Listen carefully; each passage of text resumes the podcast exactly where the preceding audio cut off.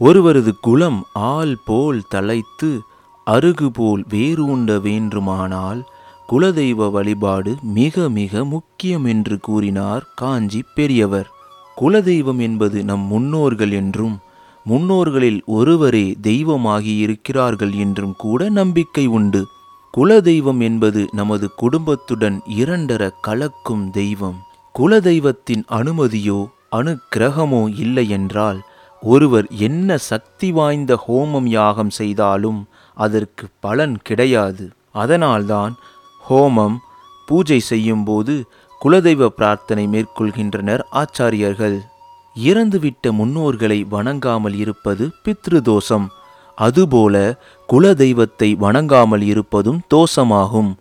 ஒருவருக்கு குலதெய்வ தோஷம் இருந்தால் மற்ற எந்த கோயில்களுக்கு சென்று எத்தனை முறை வழிபட்டாலும் எந்த பலனும் இல்லை. நாள் செய்ததை கோல் செய்யும் கோல் செய்யாததை குல தெய்வம் செய்யும் என்ற பழமொழி கூட உண்டு. தொடர்ந்து நாற்பத்தி ஓரு நாட்கள் குலதெய்வத்திற்கு மண் அகல் விளக்கில் விளக்கெண்ணெய் ஊற்றி வாழைத்தண்டு திரியிட்டு வழங்கினால் நினைத்த காரியம் வெற்றி பெறும். திருமணத்தடை அகலும் தீராத நோயும் தீரும். குலதெய்வ தோஷம் உள்ளவர்கள் வஸ்திர தானம் செய்யலாம். இனி குலதெய்வம் தெரியாதவர் என்ன செய்யலாம் என்று காண்போம்.